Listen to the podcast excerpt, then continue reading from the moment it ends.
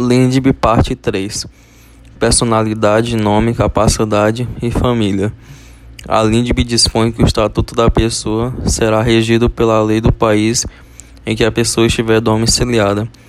O artigo 7. A lei do país em que domiciliada a pessoa determina as regras sobre o começo e o fim da personalidade, o nome, a capacidade e os direitos de família.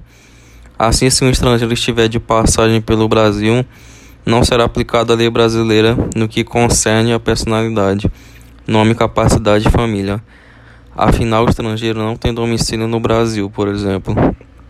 Em relação ao casamento, os casamentos realizados no Brasil, ainda que de estrangeiros, terão que respeitar a lei brasileira. O artigo 7, primeiro parágrafo. Realizando-se o casamento no Brasil, será aplicada a lei brasileira quanto aos impedimentos dirimentes e às formalidades da celebração. Outra informação muito importante é em relação ao regime de bens, que obedecerá à lei do país do domicílio do casal, e se diverso, o primeiro domicílio conjugal.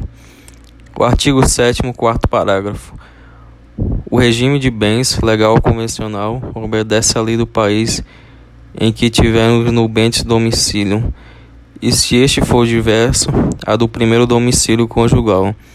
Assim, se um brasileiro se casar com uma chilena e forem morar no Chile, a lei sobre o regime de bens será a lei do Chile, domicílio conjugal.